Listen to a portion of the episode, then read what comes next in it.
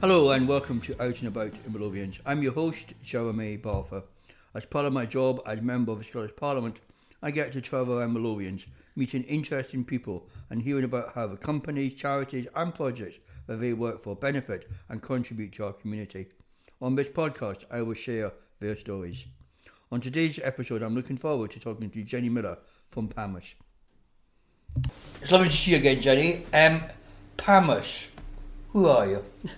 So we're we're a charity that was set up 31 years ago now, um, and it, it it started off as the Profound and Multiple Impairment Service, but it's now promoting a more inclusive society. So we work with people that have a profound learning and multiple complex disabilities. So they are probably some of the most invisible in our community, and they're some of the ones that require the highest level of care. So family carers are, you know, on average caring eight, nine, ten hours a day, and um, and we saw a film recently of, you know, a mum who's up three or four times times in the night. So, so people that have um, so so limited communication, um, no sort of spoken communication, but but communicate in many other ways.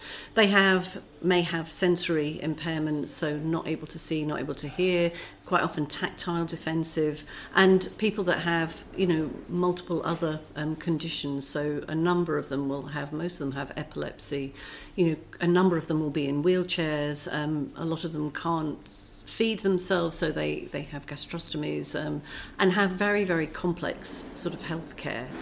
But we use the word profound to mean deep, wise, and expert, and they are the group that never cease to amaze you and surprise you. And and I think they're the group that teach us how to be inclusive. So um, you know, families, and they are the, the inspiration behind the organisation. So half of our board is made up of family carers, and and we they come with issues or ideas um, we often do research to, to find out. I mean, a really major piece of work that we did was around bereavement and loss and helping people with a profound learning disability understand what it is to lose a loved one and how we support them. That was a massive piece of research, then became a resource, and now is, is a, a learning and development program, and very much integral to, to what we do because sadly, so many people do die, you know, before they they hit old age, um, and and that you know is one of the things that we're really fighting for at the moment is that whole issue about. Um, the, you know the whole health inequalities um, and people dying from things that are preventable and avoidable. Um, so so PAMIS is, is an organisation that works with family carers. We have a, a family support service that helps them, and it was set up I think because MenCap many years ago obviously still works with people with learning disabilities, but one day there was a question about what they did for people with a profound learning disability, and Sir Brian Rix had to say that they weren't doing very much at all. And Loretta Lamb, who founded PAMIS, was sent away and um, and and to find out what they could do. And actually, she then set up her own charity along with her husband and and set that up in in Dundee. So sadly, what we're doing now is what we've always done, which is about promoting inclusion and trying to make the invisible um, visible. Um, and during COVID, there was never more invisibility um, and feeling abandoned and forgotten. Um, so, yeah, it's, it is quite sad that 31, 32 years later, we're still doing a lot of, of what we are, have always been doing, really. So, if you go back to the start of my lifetime, many of these individuals would have been in institutions, or we may have not actually survived much beyond birth. Are we more inclusive today, or is it simply these people are hidden rather than hidden in institution, they're hidden in a family home? Yeah, I think that's a really interesting question. I think we are more inclusive. I mean, changing place toilets is is the obvious one. Um, we now have 250 in Scotland, still not very many, but the fact that there are so many more people that are talking about the fact that they need to have a toilet in their venue um, in order to enable people to come out.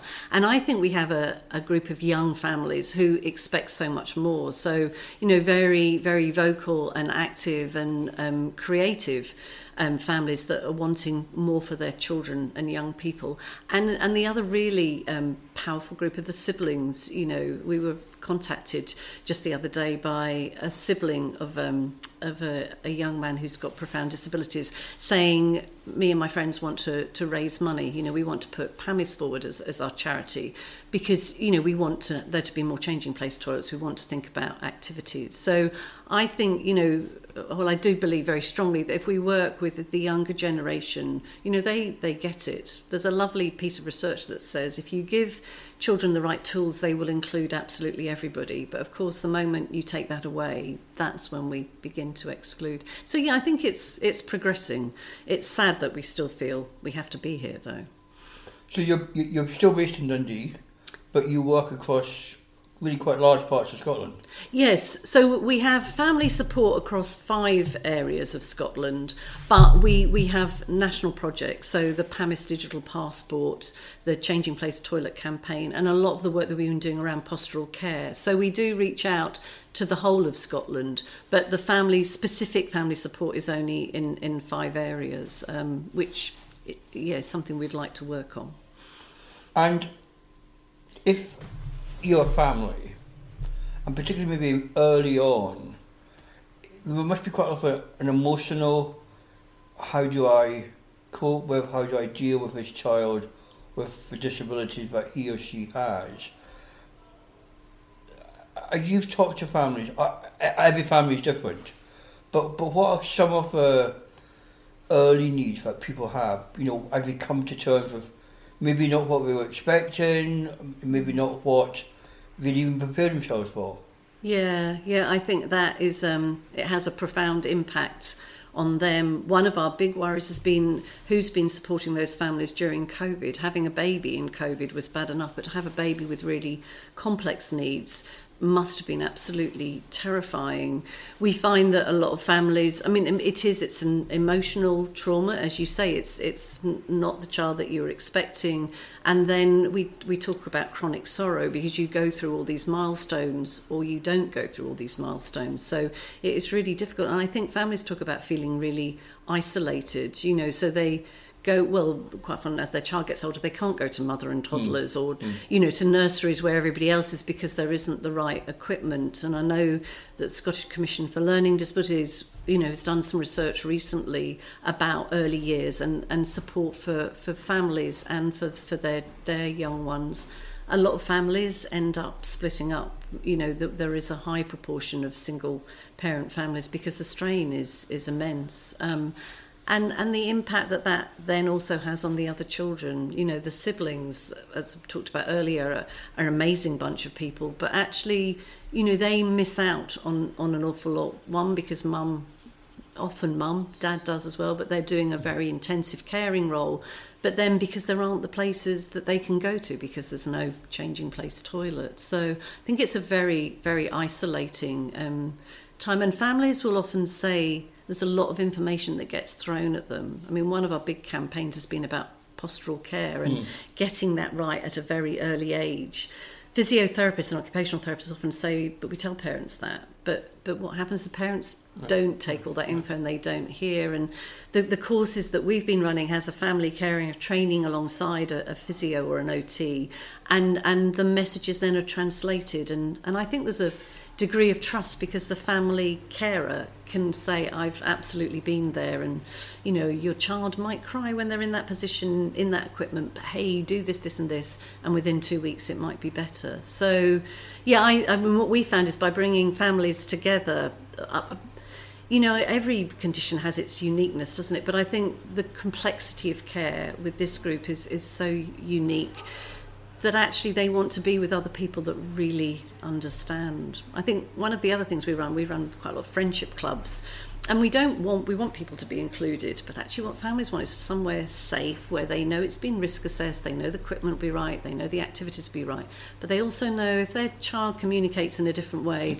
it will make no odds. You know, people will understand that that very high pitched noise is the fact that they're enjoying the multisensory story, but that still public are, are, not very giving, are they? At times, you know, it's still quite difficult to take your child into a place. So, so having um, the ability to bring families together, I think, is is so important. I mean, you've said a couple of times already about COVID, and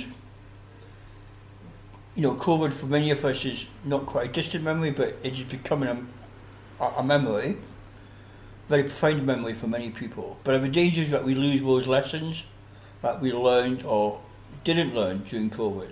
And as you reflect back and if you talk to the families, you know, we don't want another COVID ever again, but we might get something similar to it. What would you do different? What, what would the family say do different, or do we get it about right? No, we didn't get it right. And we're still in COVID. I mean, we still haven't got services back. We, as in our families, you know, there's still no day services. In the very early days, I think we, I mean, we were very lucky. We had really good civil servants that listened to us. And, and I mean, they know us as an organisation, so we fed information from families directly and straight up to them very, very quickly. But, um, but, but, but there was too much of a large approach to how you managed it. I think what families and what we offered all the way along is please talk to these families. They manage infection control on a daily basis and have done since their child was born. And if you talk to them about how to manage that risk, I think that could have been really, really helpful. But some of the, you know, nobody's allowed out. Well, for our group, they really need to get out for, for health and, and benefit reasons. Um, you know the, the the the blanket approaches just didn't work for this this group at all. And you know they felt abandoned they felt invisible and you know some of the awful early things with I mean, I still have this vivid memory of this mum talking about having to drive at 90 miles an hour illegally down the motorway because she knew that if she didn't get to the hospital and her daughter had had to go in the ambulance by herself, that somebody would have made a decision that her life wasn't worth saving. You know, it's those memories, uh, you know, and I'm I'm not sure whether the messages did get through, but yeah, no, I, I, there's an awful lot to learn. We're part of the COVID inquiry, and actually we talked about it on Friday, and. Um, it's still so impactful, isn't it? It is for us. We were feeling really emotional. Heaven knows what that feels like for, for families. Um, I mean, one of the issues I picked up just through casework was do you know not resuscitate notices? Mm. Again, do you think we've learned from that? Are you? I'm sure you probably had cases from parents saying a, a bit like that parent, they were concerned about what would actually happen. Do you think government, do you think NHS have listened to that, have heard that? Or is it something that still needs more work done on? I think it still needs more work because even though we had that, you know, you can't, we, our group were not to be on the frailty, clinical frailty scale. We, as you probably were, were still picking up that there were issues. But I think that probably goes back to how we support the next generation of health and social care practitioners as well to value, you know, every life and not to see that as, as a, a life not worth living. We had um, quite an amazing physiotherapy student on placement with us who actually asked some pretty bold questions about when do you make a decision about whether you know life is is valued and and which was was I think for him quite scary asking a chief exec of an mm. organisation that promotes this group, and um, and what I said to him quite vehemently was please don't go because he said, "Oh, I've been away and I had a look at all the medical research, and people have the same thoughts as I do. You know that sometimes you have to make these really difficult decisions." And I just pled with him, please, before you make any decisions, go go to Edinburgh Book Festival and see a group of people with profound learning disabilities actually not being in the audience but participating and mm. in, encouraging the rest of the audience to mm. get involved and and and go and talk to families and spend time you know, watching what they, they can do. And by the end of his placement, he came back and he said, Do you know, Jenny, it was really scary asking you that, and thank you for making it safe enough for me to do that. But what I've I've understood is I'm, I'm a person that really likes lots of research. I like randomized control trials. I'm into all of the stats. And he said, and I realised that quantitative data is one bit, but if I had never spent time here and thought about the qualitative data, I would have made an ill-informed clinical decision. And that, you know, was probably the most enlightening student, enlightened mm. student we've ever had. But I think so. He he was brave enough mm. to say mm-hmm. that's what he was thinking. But I think there are people out there mm. that think that all the time. So I think there's a lot of work to do about mm. how we value lives mm. and how we also let those lives impact on us because they teach us something every day. Yeah. So how did Jenny end up in PAMIS?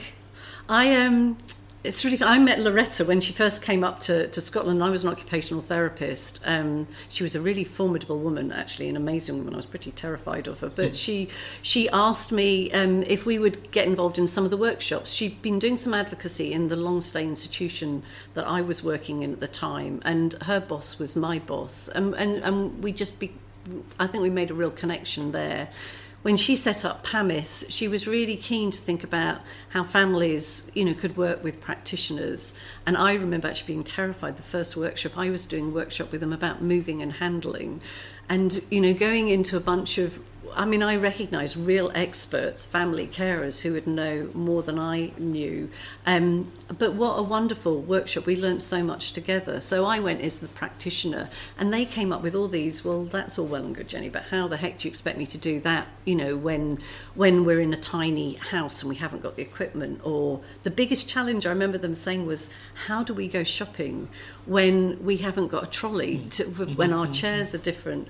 And out of that group, we set up this lovely sort of practitioner and parent partnership, and we would come up and we. I remember going to Tesco's actually and saying, "Well, this is the thing that we've come up with. We we don't know how to get around the shops when you've got a really unusual chair." And they worked with the family and the practitioners. So, so I w- was involved um, as a practitioner for many years. Um, when I left that and went into NHS Education for Scotland, we were still involved and developed this wonderful um, piece of practice education called the Ryan Harper Legacy. So kept involved, and then they got I got invited onto the board, and um, and then Loretta started talking about retiring, so I left the board so I could apply for mm. the post and uh, yeah the best move I've ever made actually. But um, yes. So I mean sadly she retired and, and even more sadly she she died shortly afterwards. But um, yeah it's been a it's been I've been involved since the start I suppose okay. so. And one of the things again you touched on which again I'm interested to know is that there's a big debate going on about day centres daycare what is appropriate. Um, and I think there's a my own view there's a kind of almost if you actually close them down. Good idea, bad idea, and if not a good idea, what benefit do we bring to families? So it's, it's been a really interesting discussion over m- many years, and, and there is this blanket, let's shut them down. And, and one of the, the issues that we've had as well with COVID is like, oh, do you know what? There were loads of really wonderful things that happened during COVID. People had different day experiences, you know, and and for us there there were the, the day service was was absolutely horrendous because that's where people have their friends that's where people have their allied health professions that is also for families where the respite is because families then have time yeah. you know maybe to go back to work and and the, the buildings are when somebody is going they're not too unwell to go but maybe you know things have got too much and they would rather have a quieter time so so we're we say you have to have a building. There has to be a base where somebody can go back. And wandering, I mean, we've seen it where people wander the streets, you know, going in and out of shopping centres. Partly because we give our most complex people to some really great carers, but with, with very little support about how to interact, how to provide purposeful and meaningful activity. And you know the the thing about the day centres is you you develop a whole team, I suppose, of people with very specialist skills. I think we could could change what a, a day service looks like. We, we've got um, from a family care a model of having an inclusive college or an inclusive um, university because our our folk are the best educators that you have. So if you have medicine and nursing and social work, but hairdressers and engineers, if they were all taught by our group, then we would build a more inclusive society. Yeah. Um, but but but they do need they have to have changing place toilets they they need to have you know access to specialist mm. equipment so i think you know and there is obviously moves to think about how we change day services but this whole idea about you know well people can just go into families' homes, you know, and it's never just one person, it's a whole team that has to come in, and then it's not really a home anymore. So, yeah, I think there's a lot of work to do. We would love to be um, more actively involved in that. And Health Improvement Scotland have had a day service collaborative, and it's been really great being invited to get involved in that and to work with, mm-hmm. with local health and social care partnerships. But it, it needs a rethink. Jenny, I just want to cover one area where actually you and I first met was around this issue of changing place toilets. Um, it's a toilet, but it's much more than a toilet, isn't it? And why is it such a big thing for the people that you're working for? Why can't we just use a disabled toilet? What's that added value? So, so Jenny Winnett was was one of the first mums who put a video up of of having her son's personal care needs met on a toilet floor. Because actually, for our group, they they wear continence aids, and and so they need a, a changing bench and they need a large enough space to put their wheelchair and let's face it they're getting ever increasingly larger and families backs are really you know in a terrible shape because they carry on lifting so they need a, a tracking hoist so it's it's a larger it's four by three it's 12 meter squared it's got a turning space it's got room to get one two three carers and it's also got room for that whole family to go so that you're not leaving a two year old outside while you change your, your son on the changing bench. So they are just, they're just so important. And, and people, you know, just don't understand that. Well, I think actually during COVID we did, didn't we? We suddenly there was no toilets that were open, mm. and you think, well, that's what it's like for a family. And I always remember a mum saying, imagine if the only toilet you could go to was the one in your house. How far would you you go afield? Mm. So yeah, it, it's about having your personal care needs met with dignity and and respect, um,